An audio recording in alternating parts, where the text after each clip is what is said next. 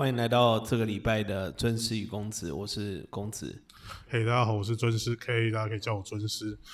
哎，那这一集我第一个想讨论的新闻哦，那其实这个已经发生一段时间了，大概是两个礼拜之前，七月中的事情。英文最有名的游戏评分统计网站 Metacritic，他们修改了玩家评分的规则，他们禁止玩，应该说游戏一上市之后，玩家就可以上他们的网站去留下自己的评价，但他们。修修改规则之后呢，就变成说你要经过三十六个小时，游戏发售一天半之后，才开放你上他们的网站去留下自己的评价哦。嗯，会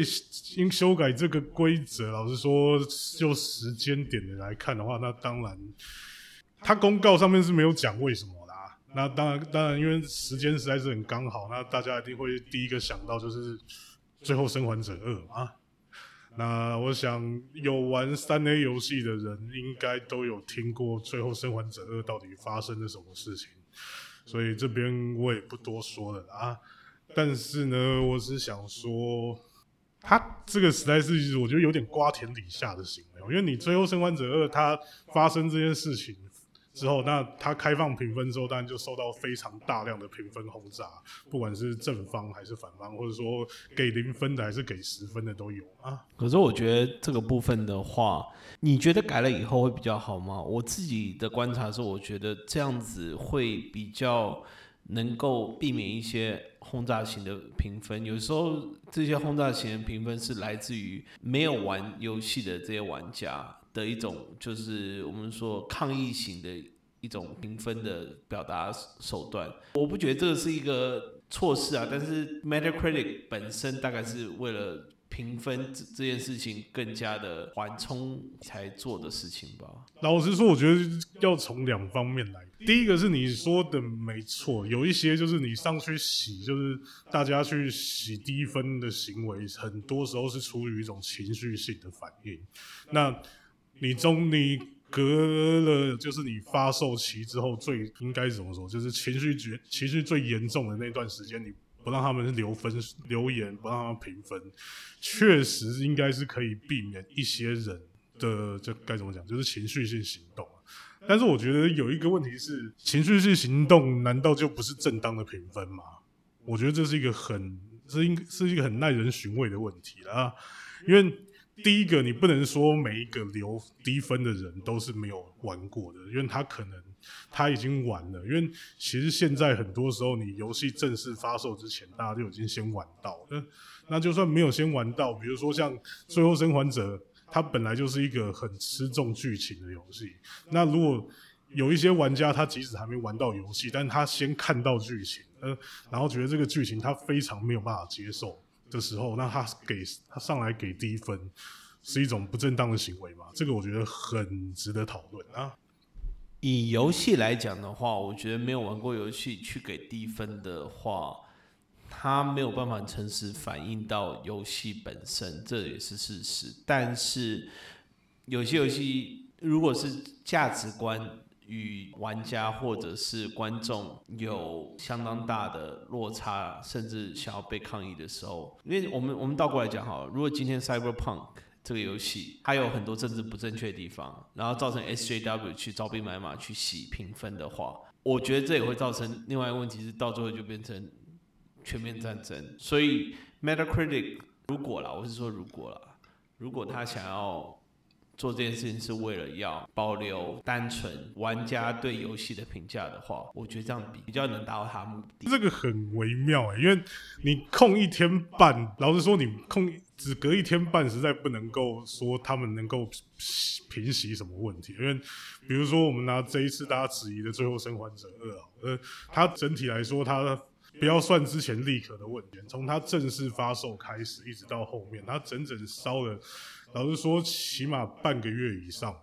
那你一天半是真的能够避免所有的情绪性评分吗？这是不可能。我是觉得可以避免，就是激动型的情绪评分啊，因为就是有些人可能还会记得，但是忘的应该也会忘了一半，所以我觉得这是减少。因为我现在在看《最后生存二》的那个 user review 的时候，我看到 positive 就正面的大概是三万三千人。然后负面的是三万三千六百五八十九人，也就代表说，就算有很多是洗的，我觉得这这个数字也是，就是至少不是单方面倒了。呃，这个这件事情很微妙，老实说，现在他这个他这个留评分的数量其实也是一个争议点，因为。呃，我不我不知道公子你有没有看他之前的发展啊？就是我知道，就是滴滴滴滴滴，然后后来再高高高高，然后后来就变成，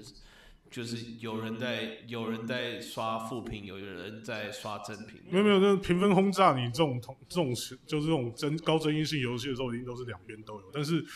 Metacritic 它网站现在被人质疑的一点就是，它当初大家在刷就是刷分情况很严重的时候，它明显对低分的那一方有做出比较严格的审核，比如说要求你一定要写评价，或者是你不能够，反正就是他做他有这个比较高的门槛，但是高他给高分的相对就没这么高。当然这可以这可以有合理的解释，因为当初一开始是。低分的量比较大，那它因为低分的量比较大，所以你要说它是针对量比较大的那一边做比较严格的审核，那是合可以说它合理。但问题是你站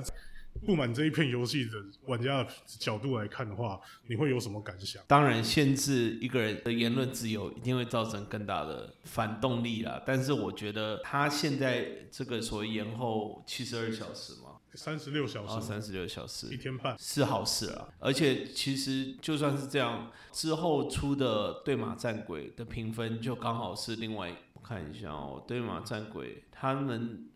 的媒体的分数，对马战鬼媒体大概是八十二，然后玩家大概是八十三了，八十二八三，玩家大概就是九开头的，九点三。问题是，我觉得这个两个其实，嗯。不没没没有那么直接有关联性。我们先从我先从最后生还还是从最后三者二开始讲。就是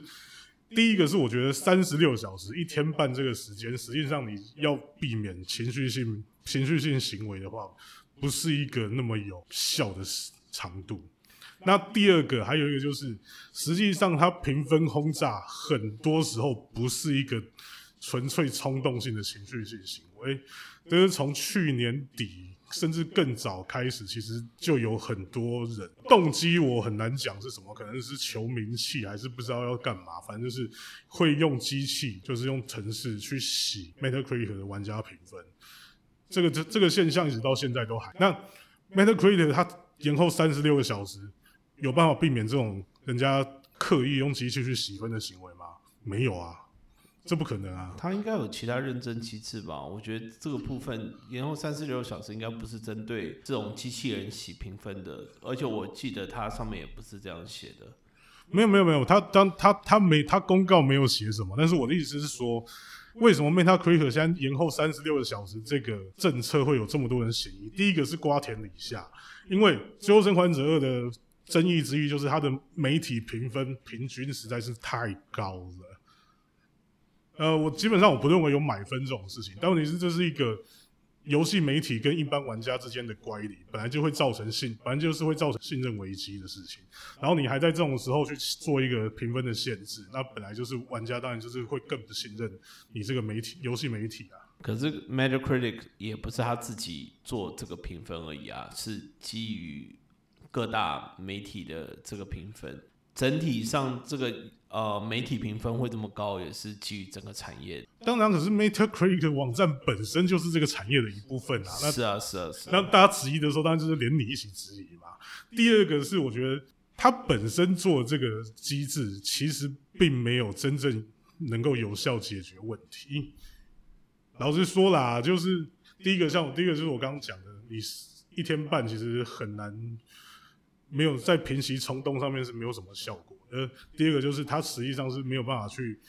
真正去真正去 真正去防堵到刻意洗分的人。那你觉得要怎么样才能够就是避免这种我们说情绪性轰炸？其实我觉得他就应该要在他的我这样讲啊，亚马逊其实这方面做的很不错。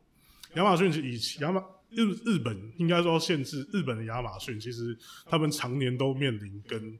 Metacritic 这些这种网站一样的问题。他们日本的亚马逊不知道为什么，就是这种主机厨特别喜欢上去轰炸的地方。他们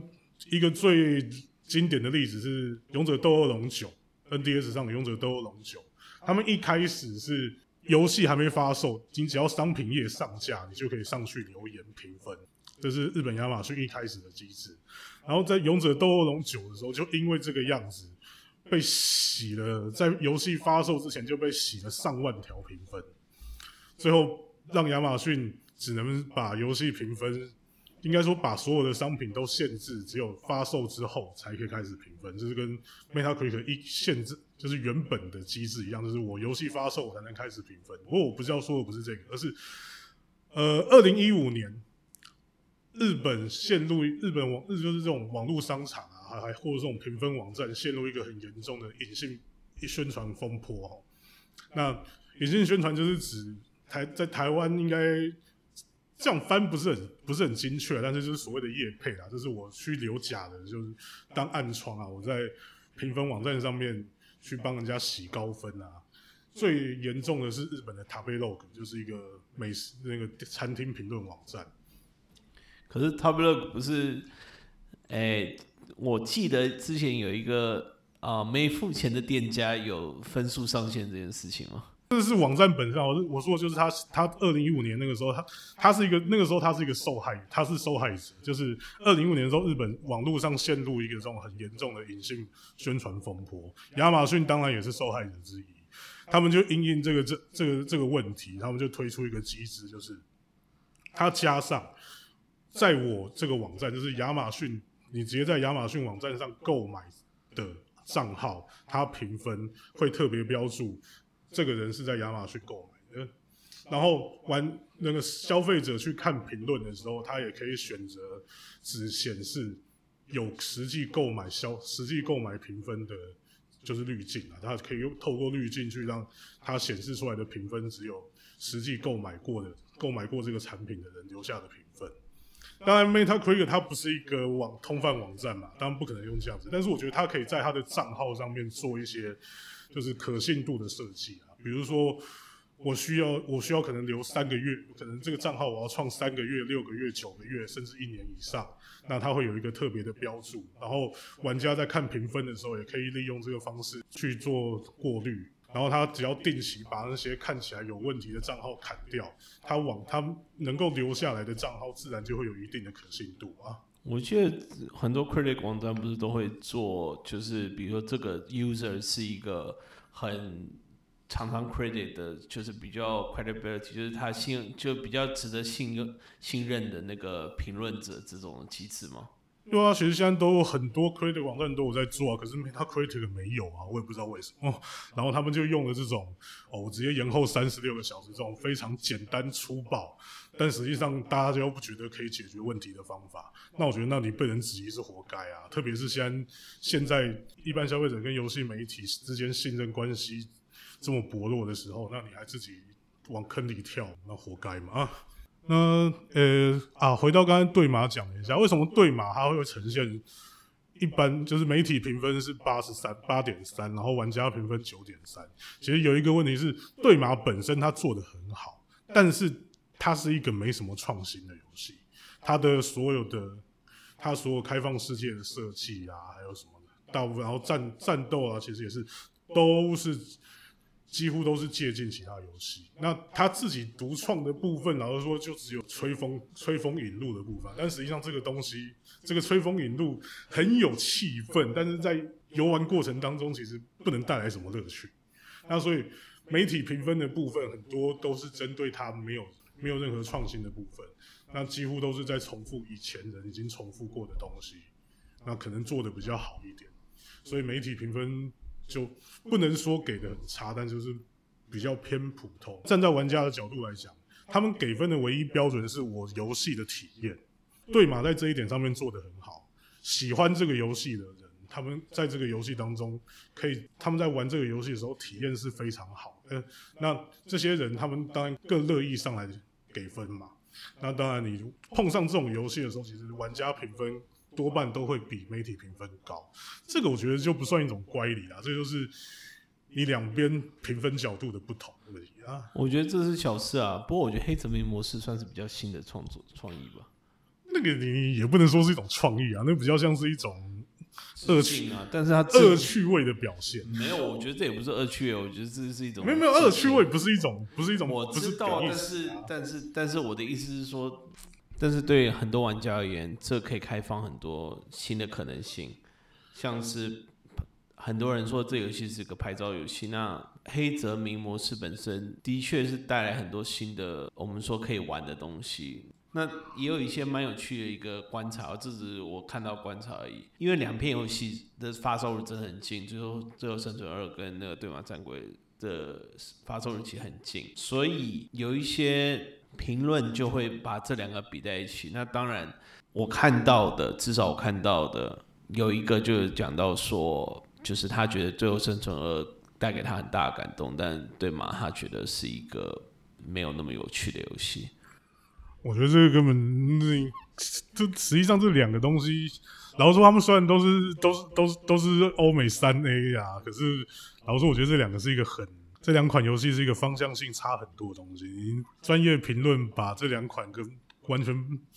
八竿子打不到的东西放在一起比，其实还蛮不专业的。我觉得因为两个游戏发售日近啊，发售日近一定会被一定会被拿出来比较啊。接下来我们。呃，第二个我想讲的是，它呃，大家都知道最近任天堂 Switch 缺货，缺缺货很严重。那日本上个礼拜有一个应该是实体小卖店的店员啊，他出来发了一一推一边推特，稍微解释，以其他比较像是抱怨现在这种就是市市场上的情况。然后简单点就是他跟大家解释说，实际上石玉水是有货的，而且就在店，而且就在店家店家里面，店家仓库就有货。到底是日本的转卖数转卖情况实在是太严重，嗯，只要他们是直接在店，就是直接放在店面卖，就一定会被转卖扫走。所以他们到这边说，就算店他们现在有现货，也不能说他们有货。像日本现在大型连锁商店啊，全部都是网络上用抽的。最近这两个礼拜，其实看起来缺货情况比较缓解，但其实我之前我记得是看到由头巴西的。报名抽 Switch 的网页，它那个倍率大概还是三十几倍，意思就是说三十几个人只会中一个的倍率。老实说也是很夸张啊。虽然六月的时候其实几乎都是破百。最近台湾 Switch 好像就没那么缺了，就是礼包包的东西就越来越像样。可是它还是在包礼包啊。单卖的也是有，但是就是。都不是定价嘛？两不都是定价，是定价吗？我，就是在量贩店上。哦，就是抢，就是要要去抢的那种。就可是其实说真的，礼包也是要去抢的。像最近的礼包，我觉得最像样当然就是健身环加动动身机，再加动身游戏这样。嗯，不是不是包个马桶吗？没有啊，现在已经没有包很奇怪的东西了，但是包游戏还是有。那只是现在也不会说。包是最后生存者二啊，可是其实这个真的，我是真的觉得很尴尬，因为对任天堂来讲的话，他们当然不可能，因为这实际上这不是一个正常的需求。他除了因为某些环境因素导导致需求需求量大增之外，它还有另外一个问题，就是你那些扫货的人，他会把东西全部扫走之后，造成那个需求量其实是虚的。你任天堂也不可能不做市场观察，他们一定知道这个现象，所以他们不可能为了满足这个虚的需求量而去做增产还是干嘛的。可是，一般来讲的话，一般厂商对应这种我们说虚的量，他们一定会大量生产，然后让囤货的就是无利可图啊。应该说，就是因为他们，你觉得价格会崩裂吗？如果他过度生产的话？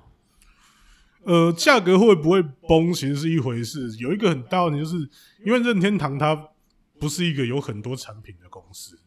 你从硬体上来讲的话，他们就只有 Switch 一台。那你要为你如果去为了这些不正常的需求而去扩产的话，那它需求消退之后多出来的产量要怎么办？这是一个很尴尬的问题。我是觉得。你现在造成消费者这种负面的，就是买不到这种问题的话，其实对对整体任天堂的品牌形象还是会有伤的。尤其是当你买东西只能看到转售，或者是看到被人家转，就是这种我们说扫货这种情况的话，其实对消费者而言，他如果真的很想买这主机，就是只有两个选择，一个是跟转卖买，然后要不然就是上网买二手或排队或者是求签这样。呃，你说品牌伤害，其实我是觉得应该是不至于的，就是你当然会造成一些消费者，因为他在想买的时候买不到，最后就是冲动就消失了。但是大部分情况下，应该是不会因为这样子就觉得是任天堂，应该说是就觉得是公司是厂商的问题。大部分人还是会怪罪到你在中间转手的那些人。哦，当然，当然，当然。就好像演演唱会票也不会有人去怪，可是问题是，当你转售的机制不够完善的时候，老实说，消费者一定会还是会会想要找消费者应该会找一个发泄的管道。那这个管道是什么？老实说，因为转卖这些问题，他们也不能怎么样，所以他们就只能找一个实际找得到去靠背的对象。呃，可是你说像游戏主机跟演唱会门票来比，其实是一个蛮不是很搭调的类别啊。因为演唱会门票其实它是一种有限量的商品，那主机游戏主机它正常就是一般通路上流通的产品不是有限量的，它不是那种限定主机，像动森机酸也是特殊款。但是它任天堂已经宣告，它会一直生产下去，它不会是特殊机，也不，它不是应该说它不是限量的主机。那在这种情况下，它是它是一直持续有出货的。当你是出货的量被扫掉之后，造成市场造成市面上短缺，那其实我觉得这种时候，消费者应该大部分不会选择去靠背厂商啊。动身机我觉得不会，可是一般机我觉得多多少少会。我觉得这心态上不同，因为动身机毕竟是限定机啊。嗯，微妙。那我还想讲一个问题，就是不知道大家有没有注意哦？像如果有在看日本，就是日本市场情况，或是日，或是直接住在日本的人，应该都知道，日本是没有这种礼包的。因为其实这种事情在日本是直接犯法，呃，他们叫做我们台湾叫搭售行为，那日本叫做 takiawase，takiawase 汉白。那日本在就是他们针对一般通路，一般通路针对最末端，就是小卖店卖给玩家的时候啊，他们的独占禁止法、独禁法，他们是有限制，说你不可以就是直接一整套卖。你今天店里面有游戏主机跟游跟一片游戏，你可以把它们搭在一起，然后做一个特殊价格，但是你一定要留给消费者单买这两个东西的选择，就是说你既然有货，你然后玩家只想要买主机的话，你就要单卖主机给他，不然的话，你这是就是违法行为。台湾其实也有进搭售，可是台湾的搭售其实是比较严格的，就是说台湾的搭禁止的搭售行为是，今天有人必须要买 A 的时候，就是有一个很必要的收交易行为的时候，你去强迫搭一个 B 给他，这样才会就是有触犯触法的可能。不然像一般通路上面，就是我直接出一包，你要买不买随便你的话，这个是不管的。所以我看到台湾其实这波动身机的风波，也造成很多奇奇怪怪的搭手。当然，它就是留给市场去评断这件事情。但意外的，台湾现在反而需求是相当被满足了吧？因为你实际上这已经几个月了，三个月，已经已经在那边弄三个月了啊。而且是三月初的。对啊，三月啊，所以就四四个月了。对啊，这呃，应该说三个月啊，因为动身刚出的那两周其实还没那么严重，是后来就是呃，第一大家也是就是热潮起来的，所以那个消费量才被冲冲上去。那不管怎样，而且重点是，其实前两个月的出货量其实都很大，就是任天堂的生产量，他们的产线的生产量已经已经恢复正常水位，呃。那你是就是因为你市场上面的表现不是很正常，所以才会还是有缺货的情况。那我想可能应该下个月搞不好下个月下下个月没有什么意外的话，没有又出什么意外的话，应该大概不会再有这种问题啊。你说现在日本的需求也可以被满足，因为你其实就他们网络抽的也已经掉到剩三十几、四十几的话。那你大概再过几个，因为他们现在大概就是每一家大概就是一个礼拜到两个礼拜会抽一次。那大概我看到经常每有固定在放放就是这种网络报名抽签的店家，一有个吧，大概有七八家吧，还有好几家是那种没有实体店面的网络通贩也会也会放。那你这样子的话，你一两个月下来，其实那个量是应该也是差不多的。诶、好，那接下来我们讲哦，这个这个话题其实蛮有趣的哦。那就是七月二十八号，Sega 每个月月底啊，他们会做一期声放节，一起就是直播节目，叫 Sega 纳玛 Sega 声放送。那就是基本上就是由他们现在算是家用主机游戏的招牌制作人，那也是他们负责统领家用主机游戏的明月年阳主持。那在七月二十八号这一集里面啊，他有一个应该说是问题发言吧，就是他们这一集呢，他们有做了对，因为他们刚好月底，就是上个月上个七月底有比魔法气泡的电竞比赛，对他们因为算是顺便为电竞自己自己公司的电竞做个比赛做个宣传嘛，所以他们节目里面也有介绍这个电竞比赛的结果。和那个会场的情况啊。那播完之后啊，就主持人问明月说啊，你看到这个比赛这么热闹，有什么感想？结果明月就不知道为什么一一听到这个问句，就直接歪去讨论这参赛选手的长相。一开始说他们什么哦，看起来就很认真啊，哦，好朴素啊，最后还说看起来就像是会吃起司牛冻的长相。诶，先跟大家解释一下这个起司牛冻是什么东西哦。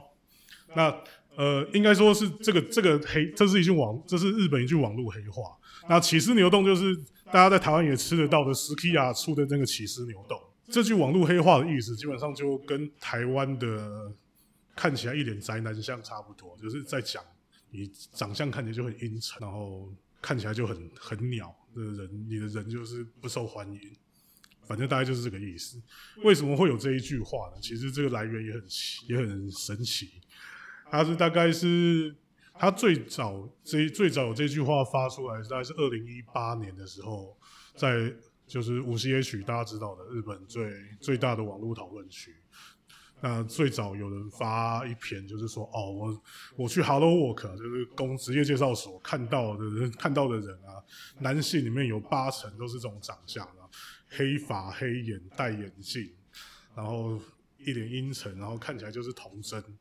然后最后加了就是加了这一句，然后就是一脸会吃起司牛冻的长相。童真是处男的意思。想当然你，你在你自己的官方直播里面，然后还是对玩自己家游戏的电竞选手这样讲，那当然就是大爆炸啊！因为这句网络黑话在日本网络上其实已经算是很用的很普遍了，那大家也都知道这不是一句好听的话，而且你竟然会特别这样子讲，就代表你一定也知道这句黑话的意思。那是不是说，在你明月心目中玩你们家游戏的人就是这种人？至少他讲的是那个扑悠扑悠嘛，对啊，魔法气泡啊。那是不是你觉得玩魔法气泡的人，还是说你觉得，还是说更严重是，还是你单指那个拿冠军的？因为他那个画面是照到那个当那个比赛拿到冠军的那个选手。那你是不是不是指这个拿到冠军？而且最惨的是，这个冠军才十七岁，还未成年哦。你在网络上对一个未成年的人这样讲，对日本人来讲是一件很很夸张的事情。自家游戏的玩家，我觉得是一个蛮。为为为什么会讲成这样？反正我觉得他应该也不 care 吧。那那被烧了一下之后，Sega 是有反应啦，不过呢反应老实说也没什么诚意。就是他们声放送完了之后，当然正常讲都是会把那整集节目就是放放在网站上面，让大家就是不是看声放的人也可以看到啊。那被烧了之后，他们就把那个节目先撤下来，把那一段剪掉。之后重新放上去，然后在底在那个底下的解说里面加了一句哦，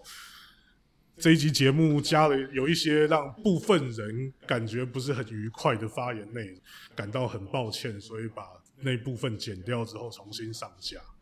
这应该是他们最有诚意的道歉了。哇，那他们的诚意还真的是很值钱啊！不过我觉得一方面是明月本身他制作的游戏都是属于。你觉得一般阿仔会玩吗？老实说，人中之龙的玩家其实也没有说多多线冲啊，大部分其实都，我不能说都是啊，但是其实很很高的几率应该都还是，因为有一件事情，有一件很尴尬的事情，就是它主要平台是在 PS 四上，你 PS 四现在的客群其实有很大一部分，我不敢说多大，但是因为它的年龄层，因为刚好涵盖的年龄层就是这一区，就是这一块，那我不确定这一块。就是这一块面有多少人符合这个，就是这个黑化指定的条件，但是想必一定有不少。所以啊，那另外还有一点就是，其实这件事情啊，它不是说，因为这个黑化其实不是真的只说你吃起司牛冻会被人笑，它其实是一种我不知道中文叫什么，反正就是一种过度重视外观，可能可以讲说是外表歧视的一部分啊。其实现在在现在这个社会来讲，外表歧视。尤其是你表现的这么明白的外表歧视，其实是件很严重的事情。而且，Sega 也不是一间小公司，你还是这间小，你还是这间大公司的高级主管。因为他们现在游戏也没有什么更高的游戏制作人了，不是吗？对啊，就你现在等于是就是，如果是家用主机这一块来讲的话，明月就是最高最高级的高级高级主管啊。呃，其实还有啦，就是他们现在是沙，他们被沙米并购了嘛。那沙米的那个经营家族李建家的第三代，其实挂在明月上面，但是我觉得他看起来没什么实际权利啊，应该只是个挂名。嗯，你说游戏吗？对啊，他是制作游戏上面。嗯，他三名应该都是游戏机跟那个赌场吧？没有没有没有，他他的就是李建家，他有一个第三代，我应该是第三代没错，第三代他挂在那个就是是 Sega 做游戏这一边的社长，对，他是社长。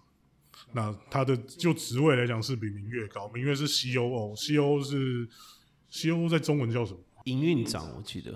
哦，哎，Chief Operating Officer，Operating 应该是营运嘛，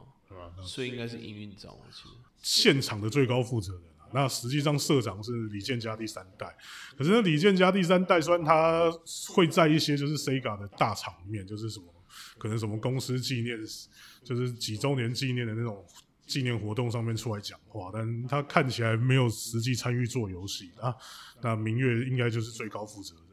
那你一个最高负责人，然后对自己家的消费者这样子品品头论足，我觉得实际上你现在日本公司其实是很重视，应该叫什么？那个 c o m p r i a s 他简简单讲，他就是重视，他就是公司内部的，有点像员工教育，就是教育你在公开场合应该要怎么讲话，你要该讲。说公关吗？不是公关啦，就是教育员工应该要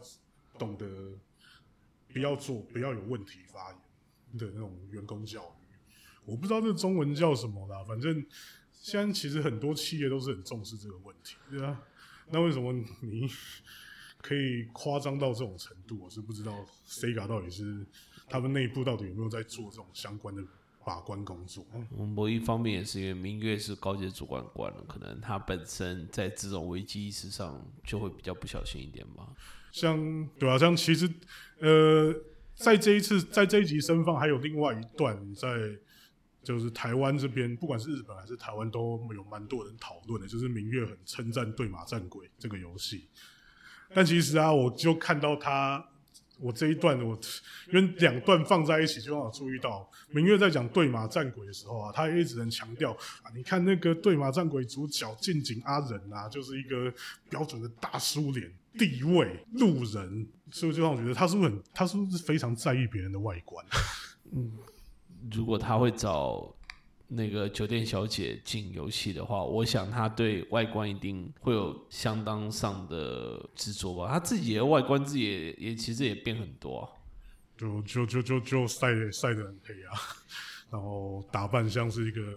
小流氓。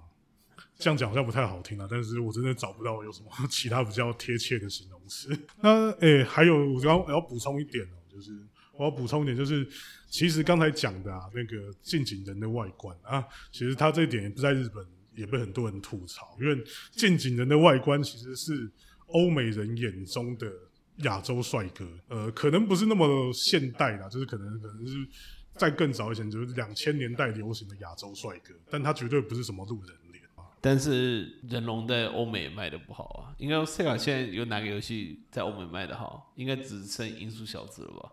你不算亚特拉斯的话，只剩音速小子。可是音速小子老实说，情况也是蛮微妙的。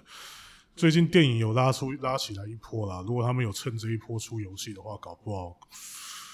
有办法卖的好一点。但是他们音速小子老实说也是做的一直都很爆炸。那只剩亚特拉斯可以复兴 Sega 了吗？老实说啊。可是这其实也也不是他们原本的东西啊，就是他们有在欧洲买了一些电脑游戏工作室。其实他们现在卖的最好，除除掉亚特拉斯的话，应该是全军破敌系列。Total War，他不是 Total War 后来上了 Epic 吗？哦，对啊，那反正就加减赚嘛。有人要有人有人要打赏，不干嘛不干嘛不拿呢？反正他们一直都不在意跟中国示软。啊我在讲什么？我相信台湾玩家应该都很清楚。哎，好，那今天节目时间也差不多了哈。那我觉得今天就谢谢大家收听，谢谢大家。